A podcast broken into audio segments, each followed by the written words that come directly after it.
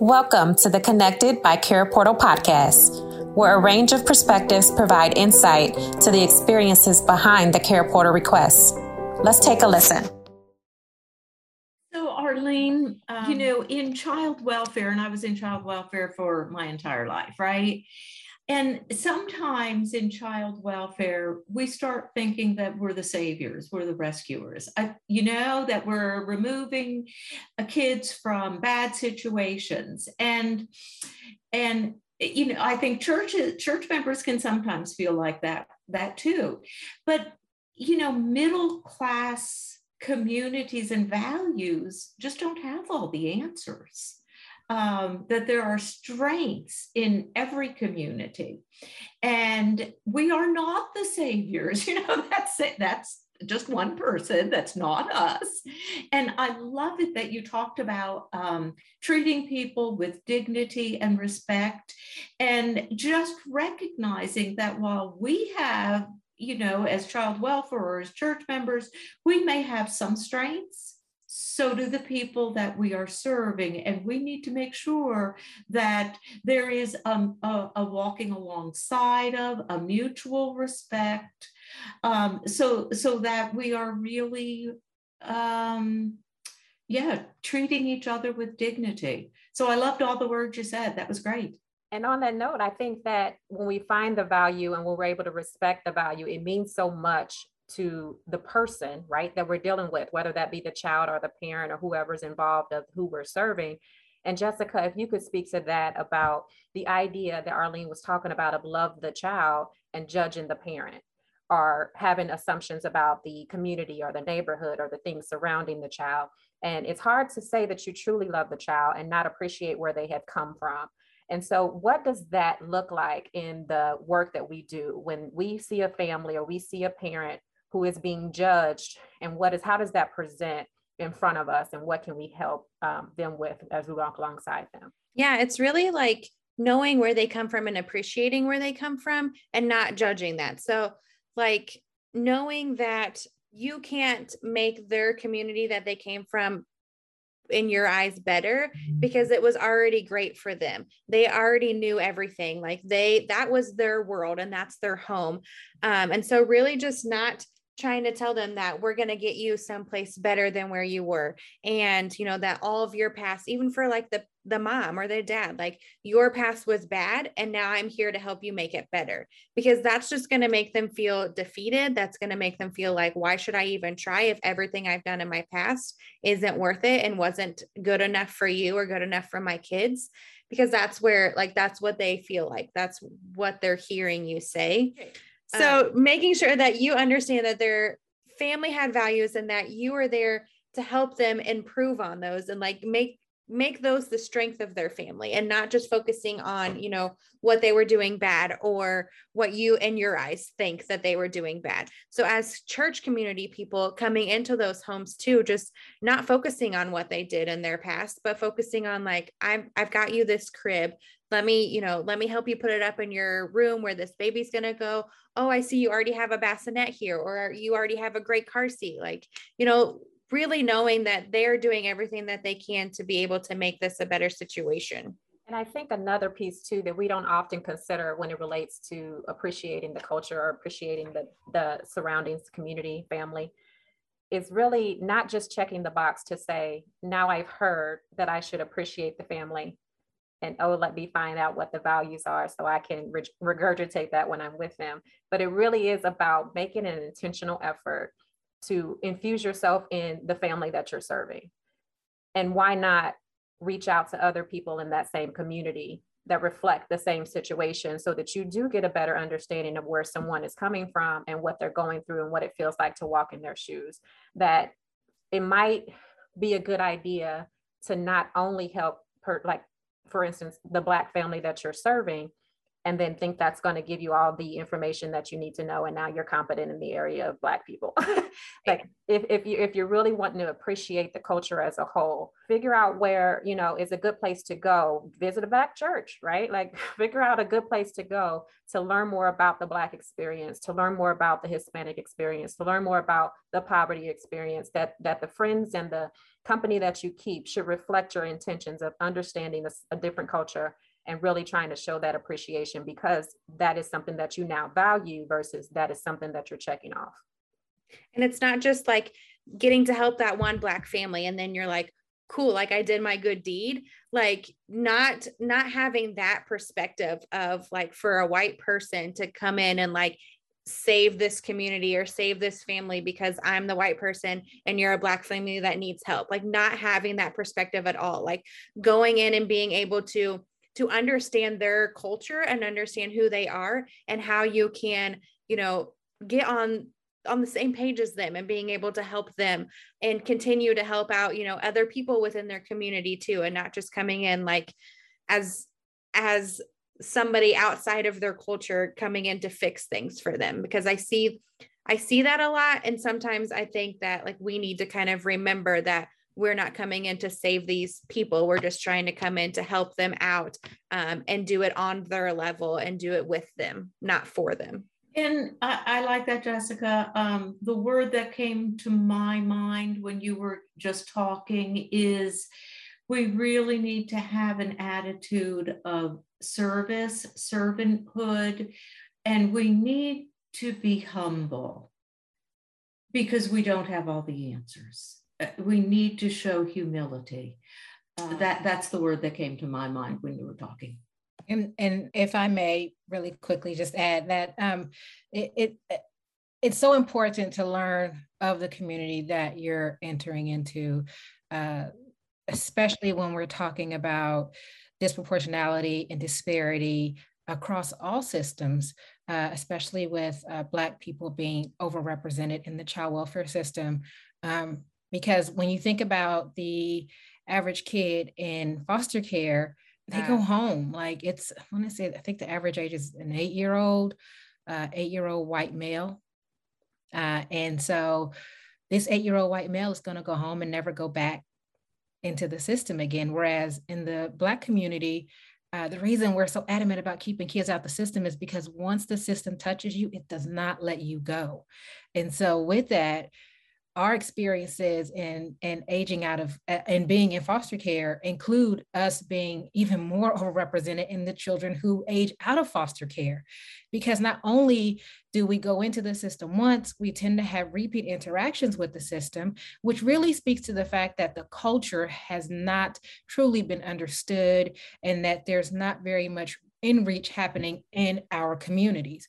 So we go we bounce in and out the system and then we end up either aging out or we have that generational involvement with child welfare, which, which really speaks volumes to how we systemically are responding to a community that is saying, hey, can you help us out? Like we we we we don't mind help. What we don't want though is for you to come in and wag a finger at us and tell us how how bad off we are and, and how much better things could be if we just do things your way because that that demonstrates no respect for our own humanity, our own culture, our own values, and things that matter to us. Yeah, 100%. Like what listeners can't see is, you know, us shaking our heads and nodding in agreement. You know, like we, that is 100% true. Like we, we have to just understand how much like those white kiddos are going home. They're going to either, you know, be placed back with uh, maybe a family member if they're not going home to bio parents, but more than likely they're going back home to bio parents. And sometimes, like I see in my um, in the work that I used to do with the state, like those black children were continuing to come into the system or getting bounced around from this house to this house and you know maybe not getting placed with with their aunt or their relative because well they're too connected to mom and mom is still using or mom is still doing something else or this boyfriend isn't leaving and so not always looking at those relative um, members to be able to place that kiddo back home with um, and so yeah yeah and we're and we're definitely like highlighting some of the i would say weaknesses of the system, right? But we know that we have to partner with them to get the job done, right? And to better serve the families. We can't go into our own corners and, and try to figure it out by ourselves because it's a very complex and layered problem. Um, Audrey, can you speak to some of the progress that has been made in the system? And then I want to hear from all of you because I know that you all have touched the system prior to or, or since being in the care portal environment and how does all the things that we're talking about good bad and indifferent affect your decision to work within the system like how do you reconcile the difficulties that are happening and, and then your own um, convictions about how things should be done. And how does that impact your role in the care portal space? Wow that's a lot okay, so I'll tell you what, I'll start out with kind of the history of child welfare, where we were and where we are. And so much of that has to do with uh, race equity and disproportionality in the system. Okay. So initially, there wasn't a formal child welfare system, right? It was left up to non governmental agencies, to private um, agencies, and and church groups really and uh, African American children were not even seen as um, in need of protection at some point. They were seen as a labor source, not as children in need of protection. So that tells us a whole lot, doesn't it? And then when the federal government became involved, it was still um, just for abuse cases, not for neglect cases, right? But then um, African American children and and uh, Native Indigenous people also were able to access the services of the system. Um, and they quickly became overrepresented in the system. And part of the reason was, you know, at every point, in the system, the disproportionality really grew. So we had mandated reporters. So uh, children of color, families of color were referred to the system more often. They were removed more often, et cetera. And, you know, to, to the point that Arlene was just making that the kids didn't go home um, from the system. But it wasn't until the 1960s and 70s that the government that the federal government actually became involved in child welfare and that's really only 55 60 years ago which isn't which isn't huge in in you know the terms of history. Um, and so over the course of, of, of the involvement of the federal government, what happened was we first, they first prioritized safety. And so lots of kids were removed because that was the only tool we had, right, to keep the kids safe. And then when so many kids started coming into the system, we started emphasizing permanency. Wait, we have to get these kids home. We have to get them to relatives. We have to get them to adoption. But the money still followed removals and then adoption not reunification, not keeping kids at home, not placement with kinship care, right? And then when we, uh, and now we are really seeing okay, yes, we do need to keep kids safe. But since so many of the kids are coming into care because of unintentional neglect, and some of that's due to poverty, guys, some of it is, you know, it's consequences of poverty. It's consequences of not having resources to provide adequate housing or facilitate adequate housing, to have uh, substance abuse treatment, to have daycare, to have, you know, all those things that middle class America takes for granted because they have the resource to just to do them. Finally, child welfare is getting some access to that. Okay. And so we have really moved from a view, and we're still moving. We're not, you know, this is progress, not perfection. Okay. Um, from a child's safety due to abuse to a family and child well being while keeping the child safe. All right. So some of the things that are have changed and are changing, and that we're really um, emphasizing now in our work with Care Portal in particular, but the whole child welfare system is moving this way, is um, the well-being aspect. Recognizing relatives and kinship caregivers as viable placement options for kids and then through with care portals so supporting them making sure they have the resources to take care of the kids. We're moving toward community-based care rather than state office run care right? Or or or moving kids outside of their own um, outside of their own communities. We're looking at getting the resources to the families to the communities to the relatives not moving the kids or the families or anybody else to those place other places to getting them. We're taking a hard look at a race equity. How come more African Americans and Native Americans are referred to the hotline? How come we have more investigations on them? How come we have more removals? How come they stay in, in, care longer? How, many, how come you know they're adopted later? And this is a trend across the whole country, not just one particular state. So we know we have things to look at here in, in terms of how come there's disproportionality the federal government is starting to fund prevention efforts so that we can actually have some other tools outside of you know community resources and care portal and churches. The federal government is getting into the act too and we're starting to break down silos so that people can really access resources through community mental health services when they're involved with child welfare or, you know, uh, uh, have more access to transportation or food pantries or, or whatever is needed to make sure that kids can stay at home. So you know, in my work in child welfare, what I really saw was um, child welfare is not the state or county agency. We can't do that work by ourselves and keep kids safe and keep families whole and ensure their well being. The child welfare system is everybody's responsibility. It's the fam extended families, it's the communities, it's the churches, it's the um, nonprofits, it's the businesses, it's everybody's responsibility in a community to ensure a child's safety and family well-being.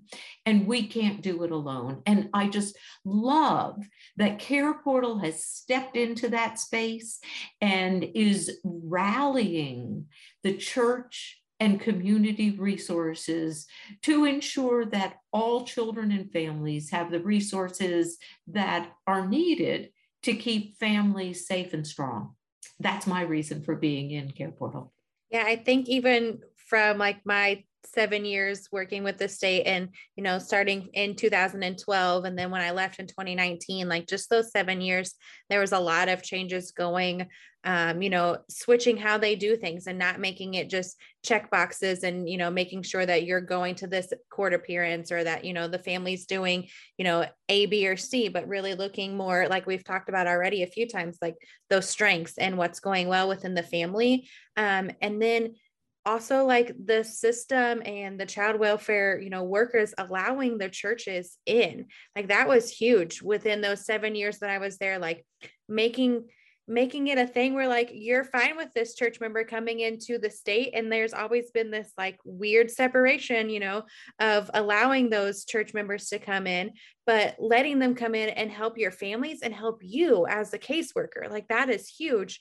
And they are there are so many of our churches and our church responders who want to be able to get into that space and get into this to be able to help out these caseworkers and help their families. So just, you know, from the seven years that I was at Children's Division and when Care Portal started, I was here at Children's Division, um, you know, and just seeing how much of a difference that made. And then being on the Care Portal side now, like still seeing how they're opening so many more eyes um, you know and like churches are being able to touch so many more lives with just the caseworkers and the families too. So i think that that's one of the biggest things that i've seen change too. Um, so one of the well this is this is a really big question. Um, i'm going to start from the beginning. Uh, so, reconciling my contrasting views. Um, and that it's a big question for a few reasons. One, be, being a, a, a Black female in America is challenging. It's challenging. And as a mother, I am seeing the challenges that my sons face as well. And so my own experiences in the world have been compounded by my experiences within child welfare. Um, I have this, this, I don't know why I have a heart for children, but I just have a heart for the kids. And I'm like, kids are innocent. Leave the kids alone. They didn't do anything. But the things that I've seen happen to, to children who look like me, who look like my sons, um, at times have left me when during my work in child welfare had they ha- at times it has left me feeling like um, like a double agent of sorts like okay well I got to make sure I'm advocating from from my people over here, but I also got to go over here and do this work so the system can get better. And so it's like, well, whose interest am I serving? And, um, but the way I reconcile that for myself is always remembering the mantra of youth who have experienced care across the nation, and that's nothing about us without us.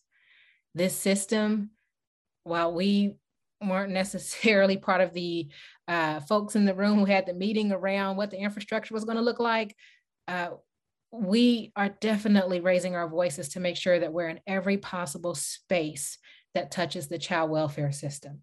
And so when I think about um, what my experiences in foster care and and I I I, I say this everywhere like out of everything that's happened in my life. Domestic violence sexual abuse homelessness. Going into foster care was the absolute worst experience i i ever had my entire life so far. It's been the worst. And it was the worst because of the separation from my community from my siblings not being able to talk to them. Um, like there was just it was so many things that for me child welfare initially when i came into this field i came into it with the mindset of we have to tear it down. We absolutely have to tear this down. We have to dismantle this and destroy it. Um, but to the point that was made earlier the system is necessary. It is necessary. So how do we make sure that it does not inherently implicitly covertly overtly disenfranchise people that look like me. And for me, that's about making sure that I am a part of the system in ways that are leading to that progressive change, which is what I, I love about Care Portal, because it is connecting people in the community with churches that are in their community. And so if we can leverage those those social skills and social connections that that families like me already have in our own communities and connect that to the church and the church uses care portal to help a family maintain their stability maintain whatever it is that, that they need uh, that would just that blows my mind that i am just now hearing about this in 2021 and and and that it's so new um I just I feel like I just I feel like it's something that it's almost like somebody looked at everything and said, you know what, what we have been doing isn't working. So we have to do something else. And I mean, I, I, I beat my chest on this a lot and I scream it as loud as I can and say, look, we we already know the data, we know the statistics, we know all of this stuff. What are we going to do about it? What are we going to do with the information? If we know that a huge chunk of kids who come into foster care are coming from this particular zip code, well, then how do we make sure that that zip code has the resources that they need? We can't just slap a model on top of it. We can't just, you know, put a, a new program in place. We have to go into that community. And that's what's so beautiful about Care Portal because it connects the family with people that are in their community who understand their culture, who understand their language, who understand why they might act the way they act, why it might look like they're giving you the side eye. Really, they're probably just processing a lot of things that they have to deal with in their mind at that moment. And so that for me, it it knowing that this tool actually exists, it it, it actually revives my soul because I was tired. I was getting very tired, constantly beating this drum. And now it's like, oh, okay, it's here. It has arrived. Welcome, Care Portal. Thanks for listening. There's always more to the conversation, and we invite you to share your thoughts in the comments section. Don't forget to subscribe and to stay connected.